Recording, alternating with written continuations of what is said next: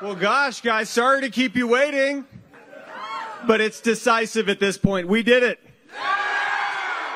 If you listen to their acceptance speeches, it's hard to miss a certain glee in the tone of Republican primary winners this week. Arizona has sent a message loud and clear. We are sick of Joe Biden and the Democrats destroying our country. Election day was Tuesday. Primaries were held in a couple of big swing states. In Arizona, the Republican who is now on the ballot for Senate is an election denier, affiliated with the Oath Keepers and endorsed by Trump. This is us versus the cartel. In Michigan, the newly minted Republican candidate for governor seemed to be spoiling for a fight. Trump endorsed her too.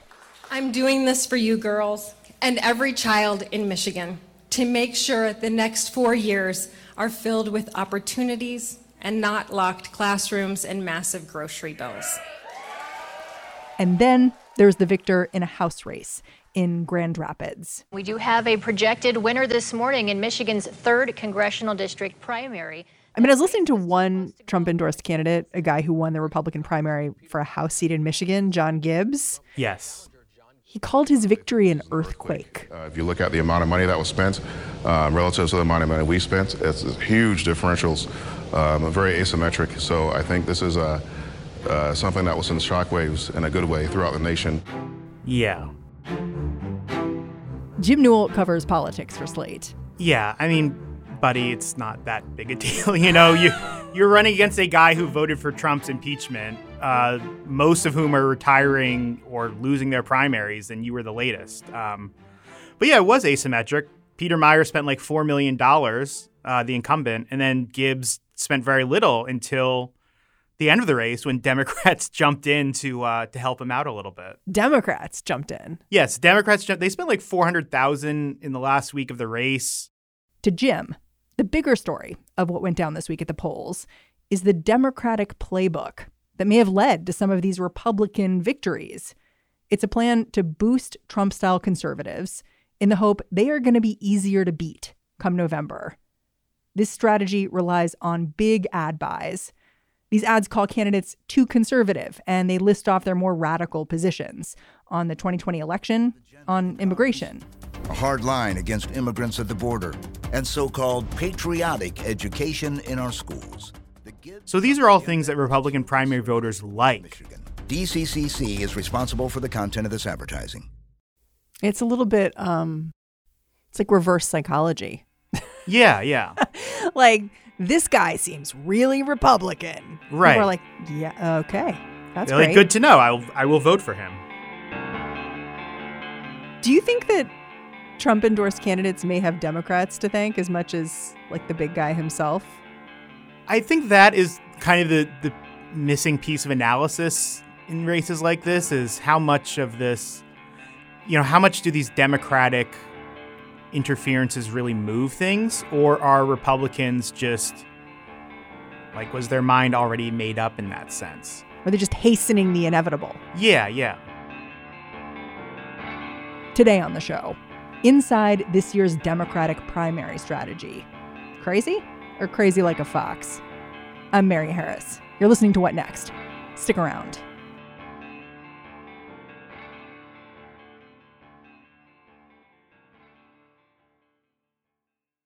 This episode is brought to you by Discover. When it comes to your finances, Discover wants you to know they are the credit card that is always there for you. With 24 7 US based live customer service, everyone has the option to talk to a real person anytime, day or night. Yep, that means no more waiting for quote normal business hours just to get a hold of someone. We are talking real service from real people whenever you need it.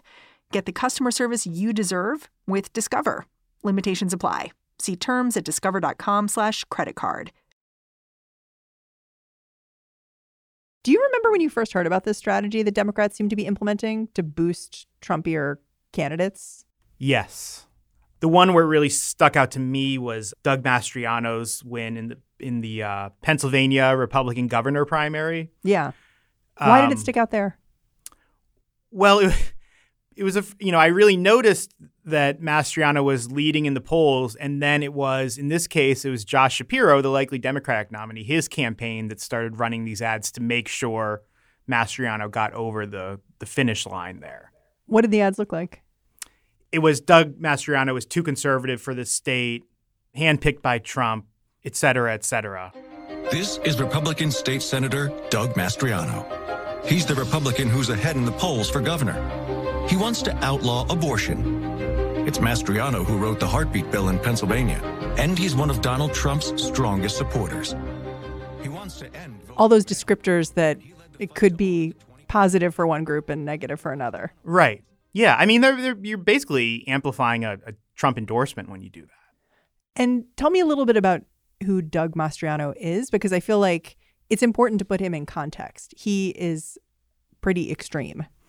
Yeah, so he is a state senator from Pennsylvania. He was one of the, the leading voices in the state last year who said that the legislature should just appoint its own electors. But obviously, there's a lot of cheating going on in Democrat areas in Pennsylvania. So we're trying to find out what happened and to make sure it doesn't happen again. But also, you know, he bought into the whole election fraud, election denial theory, and he was saying Pennsylvania has the constitutional right, the legislature, to just appoint its own electors and declare the, you know, the election was fraudulent. Was he involved in January 6th? Yeah. So Mastriano was there. He was, I believe, interviewed by the January 6th committee. Um, you know, he organized to bring a lot of people to the January 6th rally. He's a very devout Christian, but I, you know, and but that makes him a pretty hardliner on a lot of social issues. You know, he's just really, you know, he's attended like QAnon related conferences. I mean, he's a really out there guy. And I remember when Mastriano won because the thinking seemed to be that's cool. We'll like just beat him. That's fine from Democrats. Right. Yeah. And Republicans too. I mean, a lot of Republicans thought like, oh, we just blew this race entirely. But if you look at it, it's a Pennsylvania is a 50 50 state. It's a really good year for Republicans. I mean, anything can really happen. There are some polls where it's, you know, within the margin of error. So it's going to be I mean, really competitive, I think, going down to the finish. That Michigan House race, where a Trump endorsed candidate declared victory just this week, the one who called his victory an earthquake, Jim's got his eye on that competition too. The current state rep, now a lame duck, Peter Meijer, he just conceded to that hardline conservative challenger, John Gibbs. And if Gibbs wins the general, Democrats are going to lose someone who's been an occasional ally. Peter Meijer, he's a freshman Republican representing the Grand Rapids area. He, in one of his first actions as a member of Congress, voted to certify the election. And then after January 6th, he voted to impeach Trump. He was one of the 10 Republicans who did that. So that's kind of putting a stake in the ground. It's putting a stake in the ground. It's a gutsy move for you know your your first full, you know, 10 days in Congress or whatever he's considered, you know, not a moderate necessarily, but a reasonable person that Democrats can can work with. He's just someone who I think a lot of Democrats like. Like personally. Personally. But in redistricting, his his district now is slightly more democratic friendly than it was last time. So it's one of the few real offensive targets that Democrats have coming into the midterms. So Democrats then want to get someone, unlike Meijer, who doesn't have a broad bipartisan appeal. So that's kind of the the genesis of all of this. John Gibbs, meanwhile, he was nominated to be Trump's uh, director of the Office of Personnel Management, which is a huge job. I mean, that's directs you know the two million person federal workforce. He, his nomination never made it through the Senate. It was tabled because he simply didn't have the support because he said crazy things in the past. I mean, how he, crazy? Well, he talked about, and I, I this was even, I guess, pre QAnon. This was Pizzagate, where he was talking about, you know, John Podesta, the counselor to Obama and, and campaign manager for Hillary Clinton, um, you know, having satanic rituals in his house. That did not happen. that did not. I mean, as far as we know, yeah, no, it's a, it's a total, you know, out there conspiracy theory. He's, um, you know, had a lot of slurs against Muslims in the past. He's locked his Twitter history now, so no one can look at it. But this was a guy who was nominated for a huge job you know, in the federal government by Trump and just couldn't get anywhere. So then, you know, Trump wants someone to run against Peter Meijer, and he answers the call, gets the Trump endorsement. Says all the right things about how the election was fake, talked about how the irregularities made it mathematically impossible for Biden to have won. Whoa. So yeah, so this is the choice. It's a, it's between a, a kind of normal Republican who will vote to impeach Trump when Trump does an extremely impeachable thing, and a guy who's just you know not really living on this planet. And so that is why Peter Meijer, who put his neck on the line politically, is extremely upset that Democrats are trying to seed Gibbs so just so they can have an easier general election matchup. Yeah, I mean, I was reading this op-ed that Meijer wrote, and what stood out to me, this is right before the election. He was calling out Democrats by name, which to me is a sign of extreme anger because when you're a politician, you want to keep your relationships up with everyone and anyone. But this was a long op ed that basically said, you know, this person is supporting this strategy. So is this other person, and they have no moral character. Is that rare? Is that actually rare? Am I perceiving it right? Yeah, I mean, well, it's not often just generally that you see someone, you know, kind of write a big blog entry, an essay about their race that they have coming up in a couple of days. But yeah, he calls out Jamie Raskin and Elaine Luria, who are two members of the January 6th committee, you know, who've had very lofty rhetoric about the need to get rid of this this scourge of election denialism throughout the country and then notes that you know they've actually kind of defended the the Democrats' strategy of throwing some money behind John Gibbs here. So he's calling them complete hypocrites. So yeah, it is a pretty pretty aggressive move, but you know he's pissed off. So now that John Gibbs has won this race in Michigan, who's he going to be facing off with come November? He's running against Hillary Scholten, who uh, Meijer had actually beaten in the 2020 election. And you know, as soon as you know these races were called last night, the the Cook Political Report, which does election forecasting, they moved the race from lean Republican to lean Democrat. Huh. So you know, Democrats they will have a much better shot now of winning this race than they would have against Meijer when they probably would have had zero chance of winning the race. But if they don't, then an actual election conspiracist denier is going to be in the seat when they could have had someone who has done pretty courageous things in the past.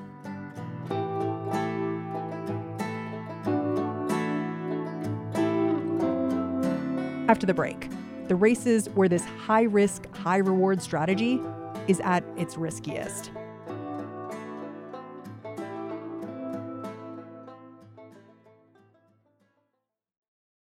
This is the story of the one. As head of maintenance at a concert hall, he knows the show must always go on. That's why he works behind the scenes, ensuring every light is working, the HVAC is humming, and his facility shines. With Grainger's supplies and solutions for every challenge he faces, plus 24 7 customer support, his venue never misses a beat. Call quickgranger.com or just stop by. Granger, for the ones who get it done. This episode is brought to you by Progressive Insurance. Hey, listeners, whether you love true crime or comedies, celebrity interviews, news, or even motivational speakers, you call the shots on what's in your podcast queue, right? And guess what? Now you can call the shots on your auto insurance too. Enter the Name Your Price tool from Progressive. The Name Your Price tool puts you in charge of your auto insurance by working just the way it sounds. You tell Progressive how much you want to pay for car insurance. Then they'll show you a variety of coverages that fit within your budget, giving you options. Now, that's something you'll want to press play on. It's easy to start a quote, and you'll be able to choose the best option for you fast. It's just one of the many ways you can save with Progressive Insurance. Quote today at progressive.com to try the Name Your Price tool for yourself and join over 28 million drivers who trust Progressive.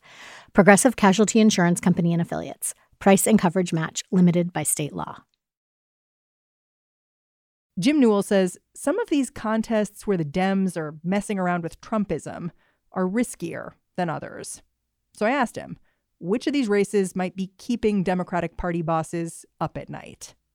I think the riskiest one by leaps and bounds right now is Pennsylvania. The governor's race. Yeah, where, you know, Mastriano, just given the nature of what that office is and what he said about the 2020 election, you know, in the 2024 election, if Pennsylvania is the swing state on which the whole election hinges, as it often is, and Democrats win it, you know, this is a guy with a pretty big history of saying, well, there was fraud baselessly and saying we just need the state legislature to perform its constitutional duty of just appointing electors itself.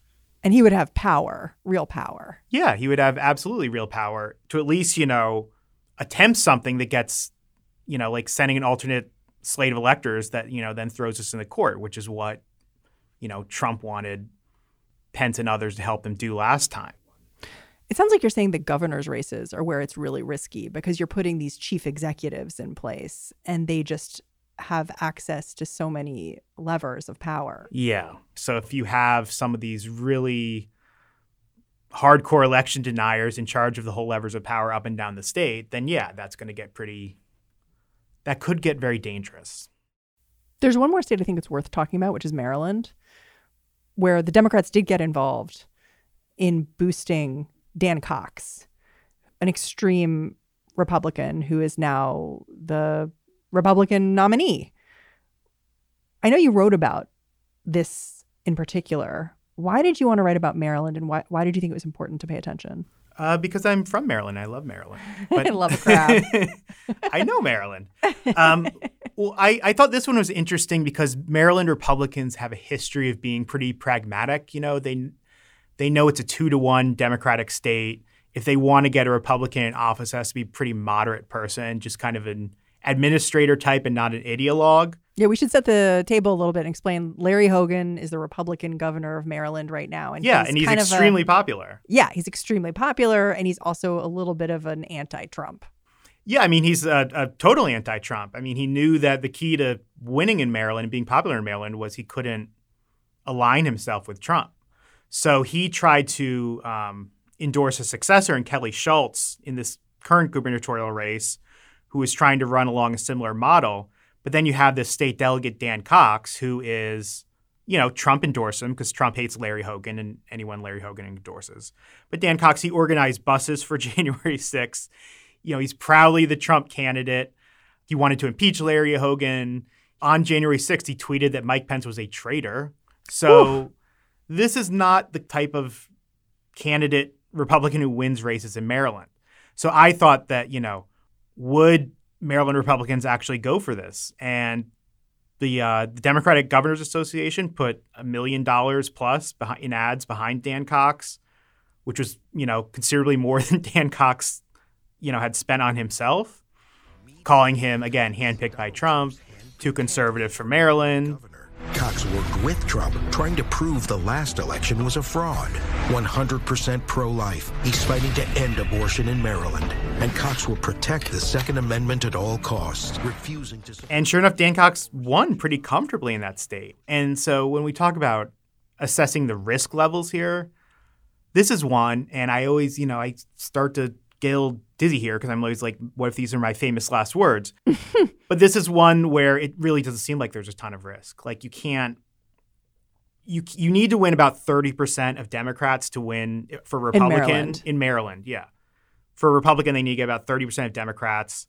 So you need real crossover appeal. Yes. And you can't get that if you're the guy who like was organizing buses at January 6th, is totally opposed to abortion in all cases, touts his association with Trump everywhere, is tight with Doug Mastriano in Pennsylvania, who's kind of a, a national bogeyman to Democrats now. It's famous just, last words, Jim. Famous last words, but it does seem like extremely unlikely. And if he does win, then there'll be a supermajority Democratic legislature that can check him too, which is what makes states like Pennsylvania and Arizona more dangerous because if a Republican gets in there, they have supermajority Republican legislatures, so they can kind of do whatever they want. I did notice that not every Democrat is on board with this strategy. Like a group of former Democratic leaders signed this open letter calling these tactics risky and unethical. What did you make of that letter? You know, it I think the it was the the Meijer campaign the the ad for John Gibbs in Michigan that really set off a lot of people. And that was because it was the DCCC funding it. right? Yeah, it was the DCCC funding it. So it had the official stamp of approval. Yes, and it just seemed unseemly. It seemed like, you know, this could be a really bad election for Democrats. Why are we risking putting these people in? But also, is this the way that someone like Peter Meijer, who didn't just put his political career, but his personal safety on the line by voting for impeachment in his first week as a member, is this kind of how we Reward how we should treat him. Yeah, we should reward him, and also, sh- why should we muddy the waters here with? you know, our message that democracy is in danger, but then also there's all these news stories about how we're funding these people. So that's the one that really ticked people off and and and the words I keep seeing thrown around are, you know, dishonorable and the wrong thing to do and everything like that.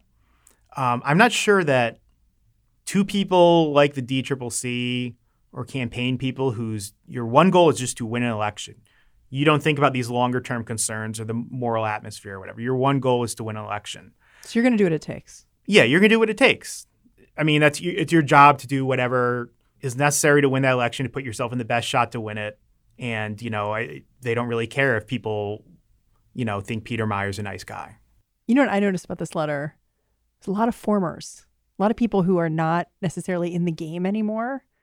I just look at it and I think, yes, people seem to be speaking out about this, but at the same time, it's not anyone in the forward thinking arm of the party. It's not anyone, it's not AOC. It's not any of those people who are looking ahead at the future of the Democratic Party.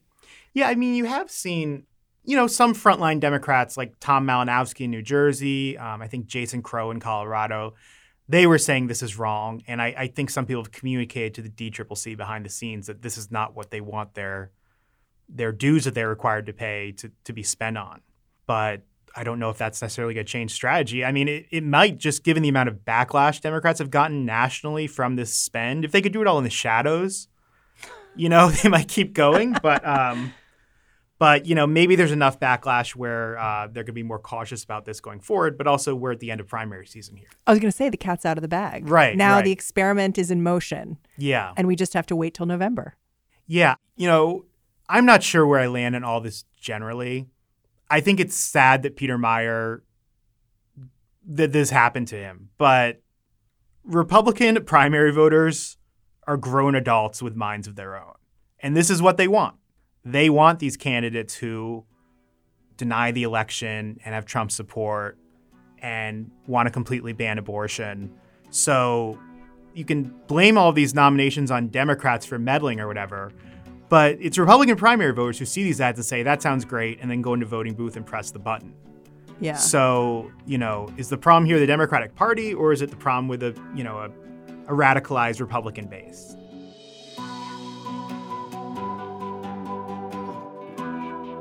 Jim Newell, I'm super grateful for you coming on the show. And I'm super grateful to see you in person. Yeah, thanks for having me. It's great to be back in this um, extremely hot studio now. we heated it up just for you. Jim Newell is a senior politics writer at Slate.